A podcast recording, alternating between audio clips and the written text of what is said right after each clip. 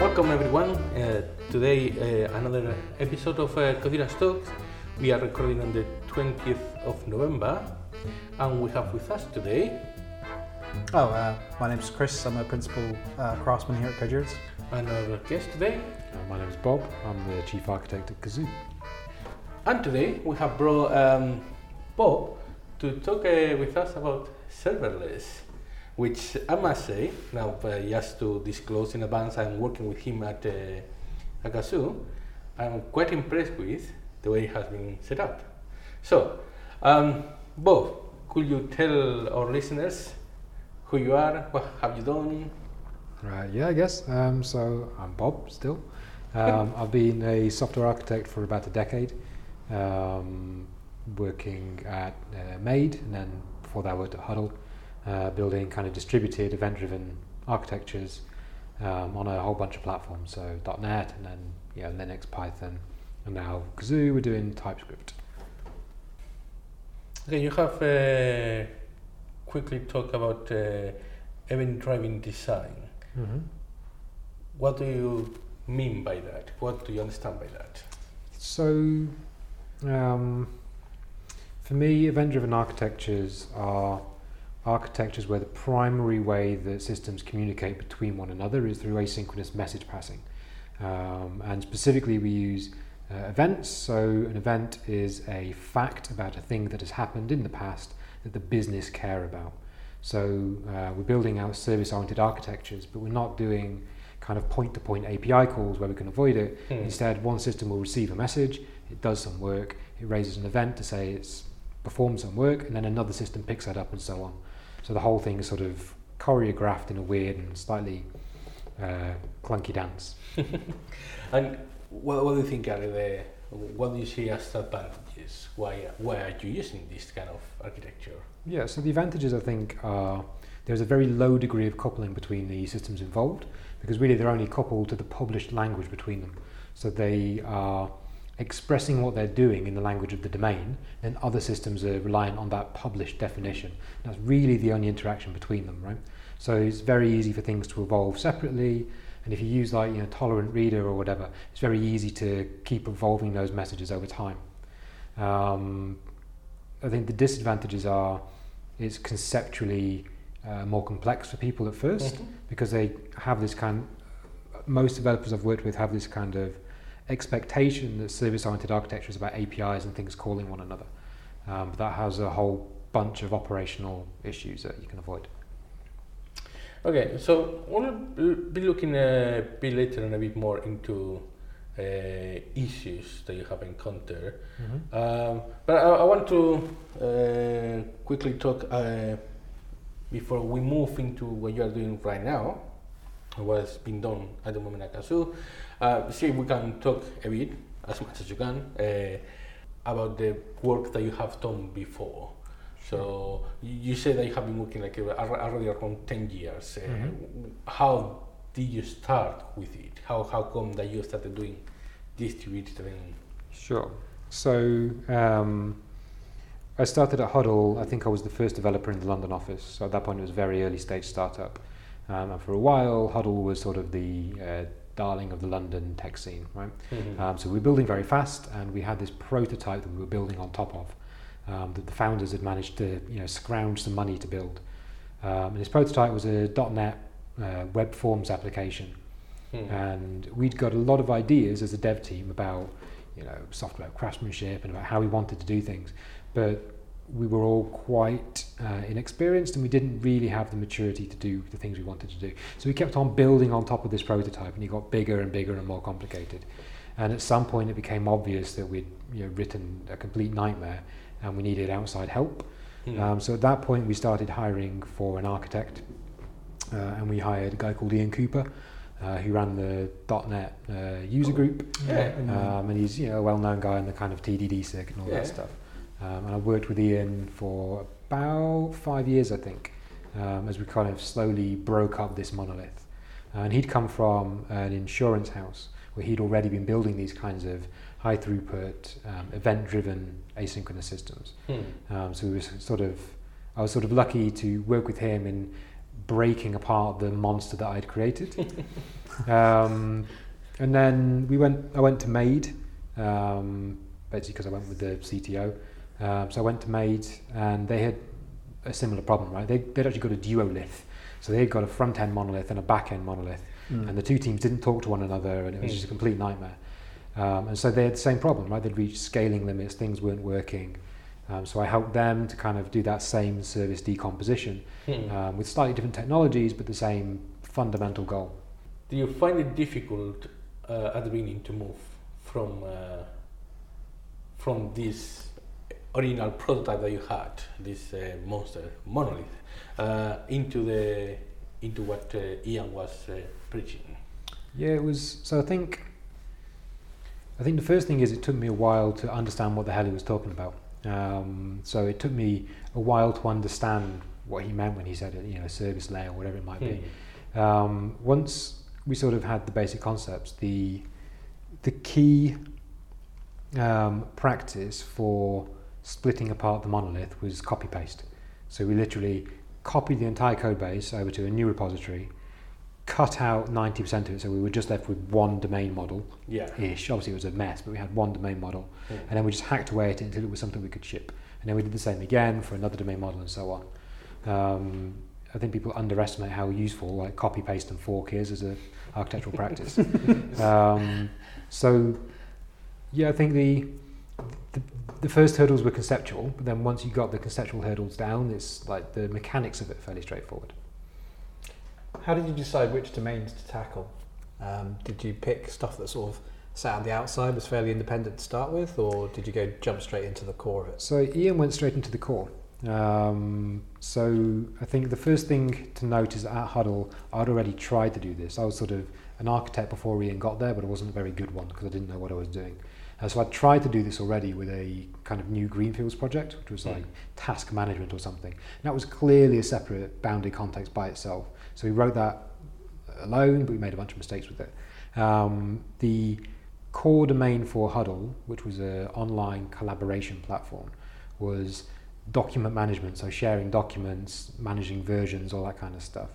Um, and we sort of jumped straight in at the deep end.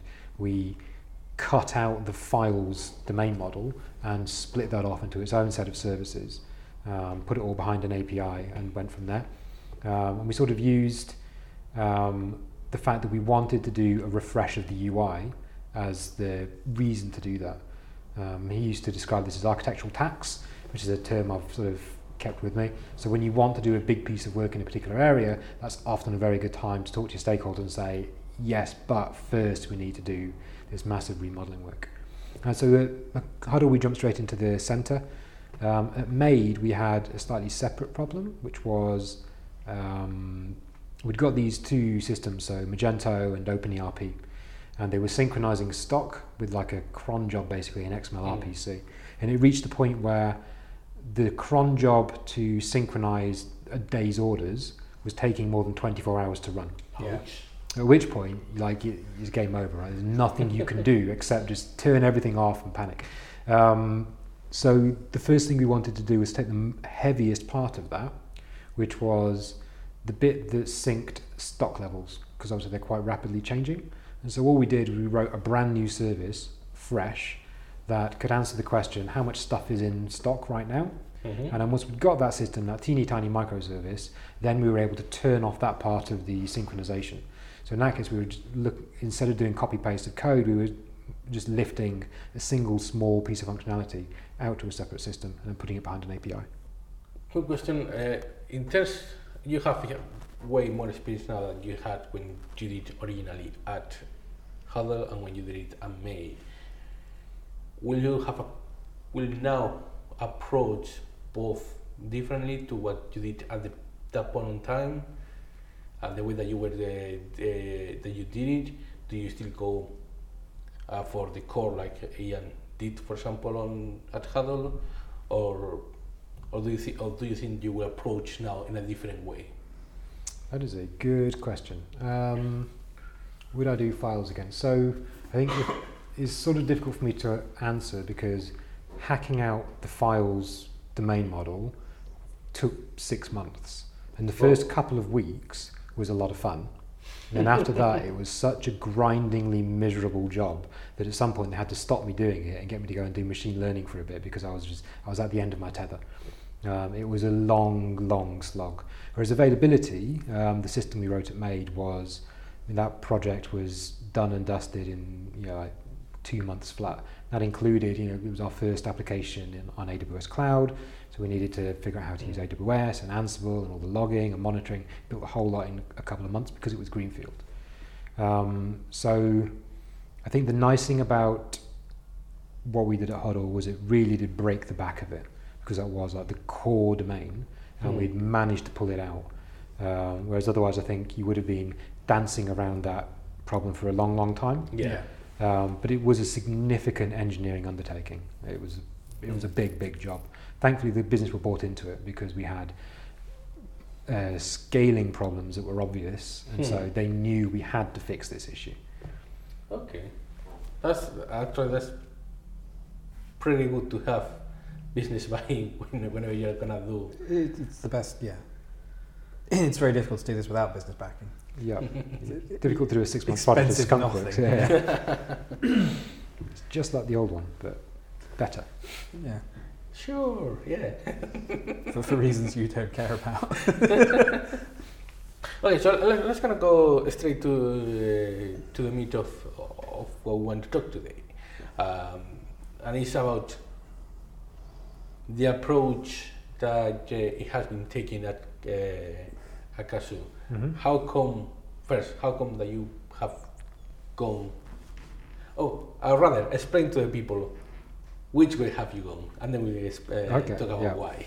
Uh, so Cazoo is um, fully serverless. Uh, we run TypeScript on A W S Lambda. Um, we still use event-driven architecture. Uh, we're using CloudWatch Events, so they've, they've renamed it EventBridge now. Um, so we're using EventBridge uh, for communication between systems. Um, and yeah, everything is TypeScript, runs on Lambdas. Okay, so do you have uh, any uh, infra to maintain at the moment? Any infra to, that you have to maintain? Infra. So I think you always have some level of infrastructure, right? But the mm. infrastructure that we maintain at Cazoo is mostly um, things like I A M roles. Um, there are our, there's our logging stack, there's our monitoring stack. Those things you're always going to need, but for the most part, we try to outsource those. So the logging, we've outsourced that to Elastic. The observability, we're looking at Honeycomb. Um, we're willing to spend more money not mm. to host it ourselves. So GitLab, for example, is our source control and C I system. And while I don't love it, it does mean that we don't have to run Jenkins on a bunch of boxes and worry about it falling over, which was a big problem at MADE, right? So there was mm. a premium in terms of cost. But I mean, at MADE, just running the Elk stack in, you know, test prod and dev plus Jenkins must have taken a full-time ops engineer, um, and I don't have any of that overhead. So it is more expensive in terms of cash outlay per month, but yeah. it's much, much less in terms of cognitive load and in terms of operational overhead. Was that the specific reason that you wanted to go, or the Cazoo decided to go that way, just to avoid that uh, cognitive cost, or there were uh, any other additional reasons on top of that? Or? I think there are two reasons, right? So the first reason is exactly that, um, that at MADE, I, so MADE was my first time flying solo as an architect, right? Mm. So I made some niche choices, um, and some of those we ended up sort of later backtracking on, right? So we simplified our monitoring stack, we outsourced mm. logging.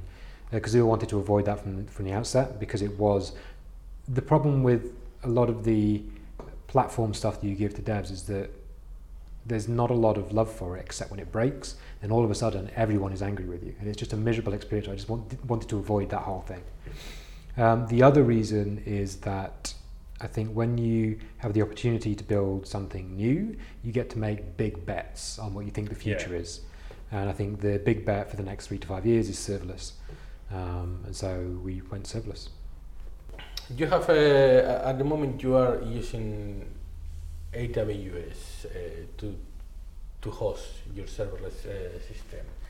Uh, it, it was just because you had experience with it before. Uh, it was, uh, do you made a comparison between the different providers and decided A W S was the best for the for the system? So I had obviously extensive A W S experience already.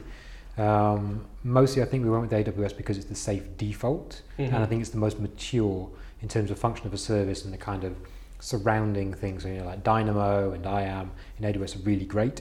Like the U I is clunky, right? But mm. the the um, platform itself is very is very strong and very mature. Um, and I think if you are adopting something as kind of newfangled and risky as serverless, then it behooves you to choose the most mature and boring provider of it, because otherwise you just you've got too too much risk, right? Yeah. No, that makes sense. Which uh, okay, so we are using uh, A W S. We are using use uh, A W S Lambdas. Uh, any other service that you consider important for this whole setup of serverless? So is there any other service from A W S apart from the Lambdas itself? Yeah, okay. Um, other important services. So also we use you know, Dynamo heavily for data storage, S three, all of that stuff. EventBridge, I think, is a big one. I think most people haven't really played with that. Um, I think until recently people had deeply underestimated the power of CloudWatch Events, mm-hmm. because basically in every single A W S account you've got this highly available, very scalable message broker that is completely pub-sub, no wiring required. It's a really nice bit of kit. Uh, so EventBridge is a big one. Um, we were using things like CloudFront. We're kind of dropping that and mm. moving to Cloudflare because it's got right, some right. well, it's got some nicer operational qualities. So CloudFront doesn't have a particularly mature caching story, for example, mm-hmm. where Cloudflare has a really great caching story. Uh, we played a bit with Lambda at Edge for doing kind of authentication or loading stuff from S three buckets, and it turns out Lambda at Edge sucks. Um, so we stopped doing that, but Cloudflare workers are really good. Okay. Um, so I think we'll end up with Cloudflare being our kind of one-stop shop for kind of routing and caching and what we're calling progressive enhancement, so kind of feature flagging and that kind of stuff. Um, and then all the application logic will live downstream on an A P I gateway. You have been installing the virtues of EventBridge. I have. Um, how, how is that to say you are using it uh, at Cazoo? So, um, how do we use EventBridge at Cazoo? So, in what in what sense? Well, this, you are uh, talking that is part of uh, important part of how that kit that you should yeah. Well, okay. The other thing is, I guess, is kind of the default choice if you were looking for that kind of thing on uh, A W S would be S N S and S Q S. Yeah. So, why not go down that route? Yeah, the real reason I think is that um, both S N S and S Q S require some kind of point-to-point uh, configuration, right? Okay. Um, and that's what I wanted to avoid. So the nice thing about EventBridge is you literally just say, I want to receive all events of type, I don't know, whatever it might be, vehicle purchased. Yeah. And it'll go, here you go, here they are. And there's no, you don't have to worry about any A R Ns, there's no infrastructure to set up. It's literally just you raise events and you subscribe to events, and the entire infrastructure is taken care of for you under the covers, which is a really, really nice story. Um, so we do use S Q S um, within a system. Um, so within one service, um, people are free to use whatever mechanisms they want. You can use like an S three bucket or a Dynamo stream or S Q S, whatever makes the most operational sense. But what we're saying is that those communications between systems, that's where we're saying you use CloudWatch Events and you use that published language for communication. Okay, uh, so are there uh, specific warranties?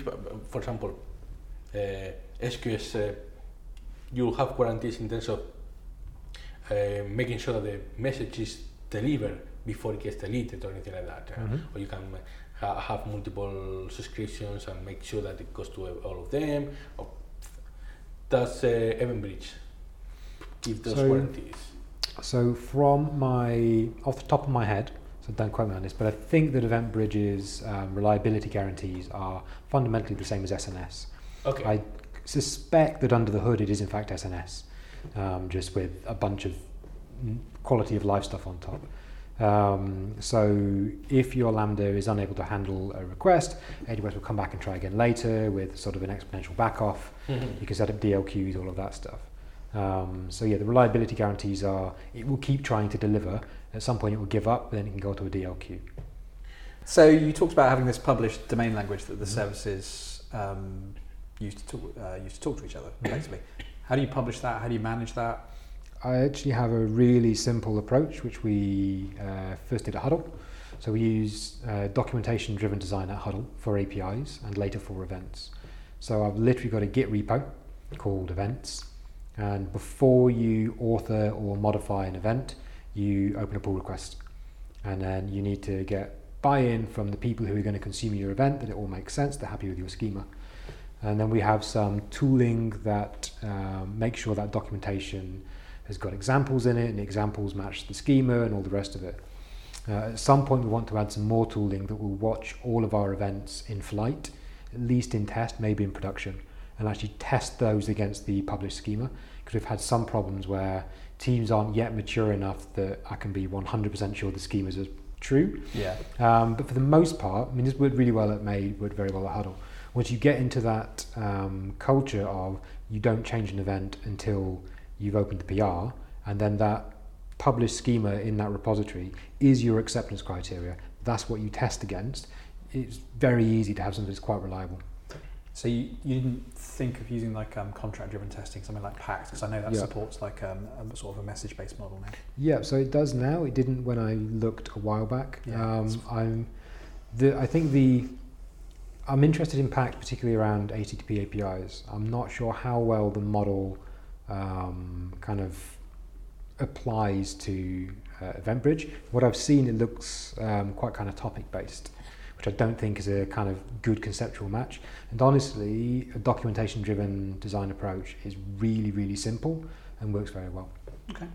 Do you have any tooling? So if people open a pull request on this separate Git, Git repo, mm-hmm. do they have any tooling at, at the moment to pick up the information or be updated when the when the repo is changed? Because one of the things that we'll have is that maybe uh, someone, I don't know, if it happens, but someone pulls a pull request, someone else approves, but somehow a team that was affected by it didn't know about it. Yeah.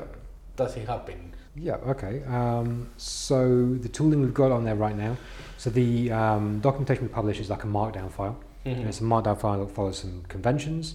So we expect to see a code block, and the first code block in there is going to be the schema, and any subsequent code blocks are examples. Mm-hmm. Um, and we expect to have a YAML metadata section at the top that says what the event is called, which system is raising it, and then what the consumers are. So it would be fairly straightforward if you fancy opening a pull request um, to when we accept uh, something into master, we can notify those teams that mm-hmm. an event they subscribe to has been changed. Um, but I think some of the more interesting stuff that we want to do is when we start to run those kind of continuous tests in production, where we can see if an event is not quite right. Yeah. And if it doesn't meet this, the published schema, then we can you know, immediately notify them and say, your system's broken.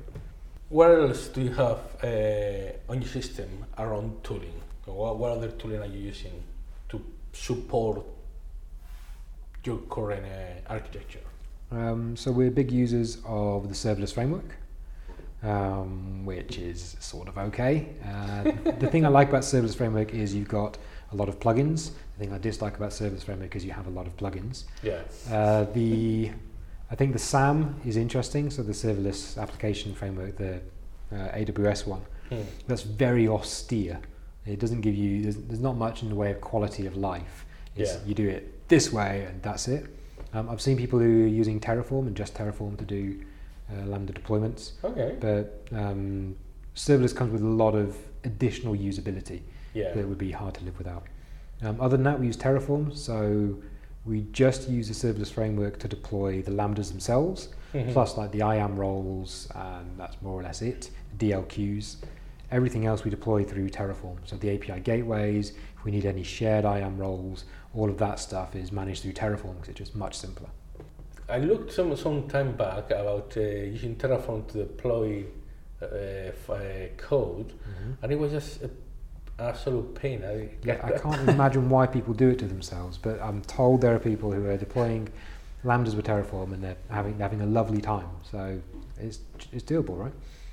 Well, yes, it was. Well, lots of things are doable. Yeah, it's true.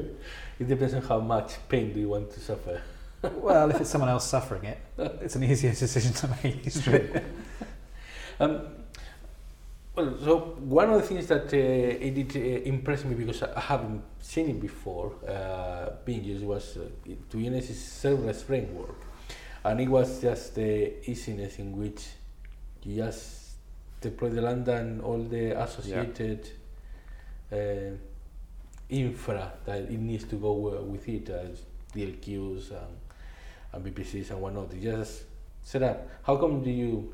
Uh, Were you aware of a serverless framework before you decided to go this route uh, at Cazoo, or because it was already there, it's okay, it's another benefit of uh, going serverless? Yeah, um, so I didn't know about serverless framework before we decided to do serverless at Cazoo. So I think going serverless mm. was decision number one, yeah. going TypeScript was decision number two, and then after that came the specific technologies involved. Um, I think you're right. The thing that is most surprising about serverless is the low level of cognitive load when you want to deploy some infrastructure. So I recently deployed something, um, which is a tool that helps developers to do end-to-end tests, because what it does is it subscribes to all of our events and it makes them available through a WebSocket. And you can subscribe to a particular event type. So in your end-to-end test, you can call an A P I and then just wait for this asynchronous thing to happen later, right? And this piece of kit has got like an A P I gateway and two or three different endpoints and a Dynamo database and some I A M roles. And it's not huge, but there's like quite a few moving parts. I wrote it on the train because I write code on my commute. I got into the office and I could get to my terminal and just do serverless deploy, and it comes up. If I had to configure kit for that, if I actually had to deploy like E C two instances in an auto-scaling group, set up a load balancer, set up an R D S database, convince ops to, to put my secrets somewhere, all of that stuff, it would never have happened, because the while that piece of kit is very useful, yeah. it would have been really difficult to make the argument we should put that much effort into delivering something that was purely there for developer convenience. Mm. So I think the developer experience piece is, is a massive part of the reason we end up going serverless.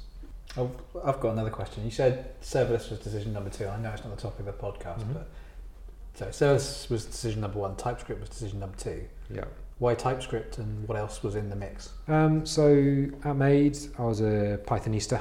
Um, so I love Python, writing a book on Python, um, but JavaScript is the default language for Lambda. That's just how it is.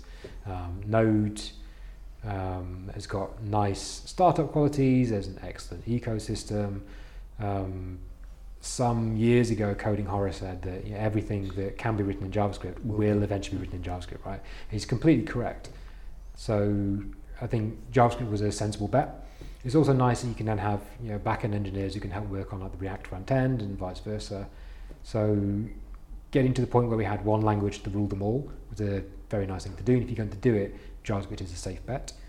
TypeScript, I think, is I think the thing about TypeScript is that it's the first successful attempt to kind of add more rigor to JavaScript. So there have been others, been like Dart, and there's Flow, and CoffeeScript for a while. CoffeeScript. I quite liked CoffeeScript. CoffeeScript was cute, right?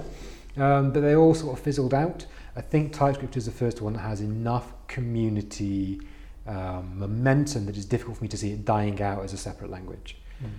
Uh, obviously, it's got huge backing from you know, Microsoft and Facebook. Yeah. So I think TypeScript is here to stay, and it's nice to have the types. It's nice to have the optional nullability, coalescence operators, all that good stuff. Is yeah, it's good. We have been talking about this this, this idea of uh, having the serverless, and you deploy the the lambdas from uh, using serverless framework, and the infra that goes with the lambda is. Therefore, we are talking about the teams are doing their own infrastructure? So, um, that depends on what you mean by infrastructure. So, for a, for a given service, so I'm defining service here as a group, an autonomous group of interdependent components that collectively support a business capability. Right? So that's going to be a bunch of functions, a database, maybe an S three bucket, and those things are all talking to each other. A team owns those, yeah. and we try not to share those things between teams because obviously it's a coupling issue and you get yeah. deployment stacks, all that crap. Um, but then below that there is additional infrastructure, right? So We've got some stuff set up for doing like single sign-on with SAML, uh, some core I A M roles for deployment. We own the CloudWatch log stack, all of that stuff. So it sort of depends on what you mean by infrastructure. Teams do own everything that belongs inside their stack. Then there's like a few little bits and bobs that the platform team ship to them so that they can mm. move faster without needing to care about metrics or logs. So how many people do you have at the moment working with you? It's crazy, man. So I think six months ago there was nobody, and we're now up to sixty-five engineers or something. Um, it is wild fast. Um, so I think that we have a tech team of around sixty-five right now. Has it been a challenge keeping your like architectural shape at that rate of growth? It has been a challenge keeping my architectural shape, and in fact I'm delivering a talk on that very subject on the oh, twenty-seventh at Goldman Sachs. um, so yeah, um, it has been. I think it's been less of a challenge than I expected it to be. Uh, I think the things that have helped me are clear architectural principles. So what is a service and how do services communicate between them, and no exceptions.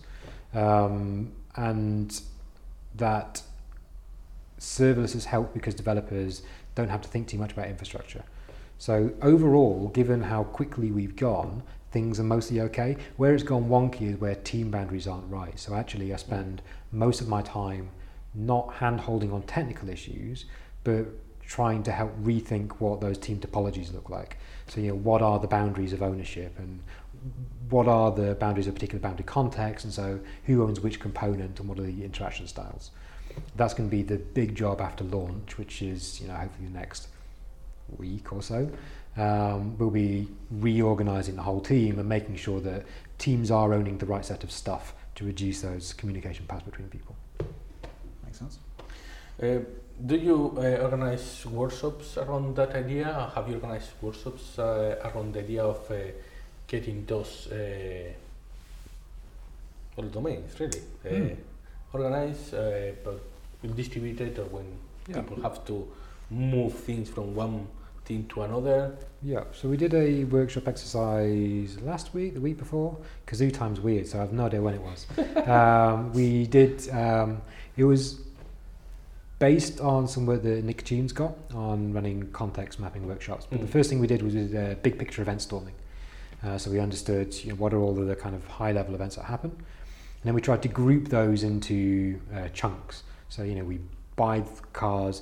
Cazoo's a used car company, by the way. That's what we do. We sell used cars. So we, um, we should probably do a bit and edit that at the front. Because that will yeah, yeah, that make more sense. In context. Yeah, that will put this bit in context nicely. So we um, we split those events into kind of five big chunks, right? We buy yeah. the cars, we make the cars look pretty, we sell the cars, we deliver the cars, and we look after the customer, right? And those are our mm. kind of candidate maps. And so we put all the events into those. Then what we did was we um, got developers to list all of the components that they own. So all of the functions, all of the services, map them all out on a whiteboard mm. with all of the external dependencies as well. And we drew the communication path between them. So where are there synchronous things? Where do things depend on one another? We drew that out on the whiteboard. And then we tried to put boundaries in that would minimize the communication between things. And if there were things that looked clearly like they're in the wrong cluster, then we moved them. And what we ended yeah. up with is basically a context map. So we had more context than I expected, which is good, I suppose. Um, but I think that was really useful, and we tried to put the labels that we'd come up with in the first place that we'd done for the event storming onto those contexts, and we realized some of those were wrong and some of those aren't context at all, and uh, so yeah the end result was we drew out a bunch of contexts and which components belong to each system. So in, the, in terms of the uh, of architecture, we have been talking about uh, how, why, uh, some of the tooling that uh, it is uh, being used. We have talked uh, as well about uh, uh, domains uh, and context of which is applied to different teams.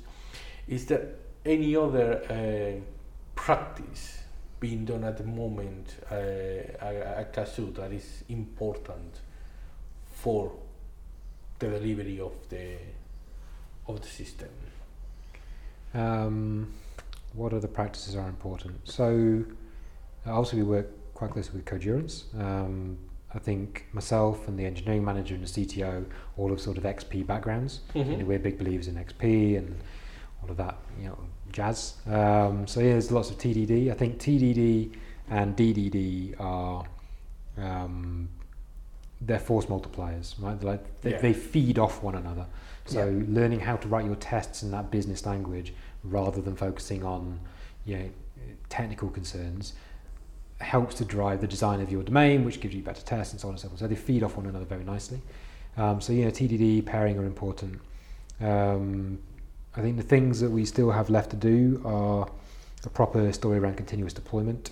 Mm-hmm. Um, but I mean, again, serverless helps. So at MADE, I spent four years putting in place a con- like a proper continuous deployment pipeline using, you know, Nomad as a container scheduler, and we used GitHub Flow, and it was great, but it took a long time to get there. Whereas with serverless, if you don't care too much about U R Is, you can do that kind of continuous deployment with ephemeral environments in an afternoon. Hmm. Um, so it's, it's crazy. Um, so yeah, continuous deployment is still on the list. Other than that, the X P practices and D D D. Is there anything that has gone wrong, or you consider that probably on hindsight you'll change from the beginning if you could? Yeah, there are two things. Um, at least two things, but two things that come immediately to mind. Right? There's almost certainly more than two. So the first thing is um, the team, the team setup. So yeah. the way that was originally decided was we had a um, like a user journey map mm-hmm. up on the wall, and said, you know, like literally, like we buy the cars, we get the cars ready, we send them on the website, blah blah blah blah blah. And one of the um, agile delivery leads divided that map into five sections. Yeah. And literally just said, it's team one, team two, team three, team four, and so on, right? The problem is that one of those sections is what's called post-sales, which is everything that happens after we sold the car to you on the website. Mm. The problem is that's like sixty percent of the business at least, and you end up owning a whole bunch of stuff around sort of order fulfillment and customer service and last mile logistics and all this kind of unrelated stuff. So teasing that apart and making those boundaries proper again is one of the things. So I wish we'd done a better job of that in the first place. Yeah. Um, there's a lot going on, right? Uh, the other one is we have a shared dev accounts. We've got uh, dev, test and prod, or A W S accounts. I think the shared dev account was a monumental mistake. I loathe the shared dev account.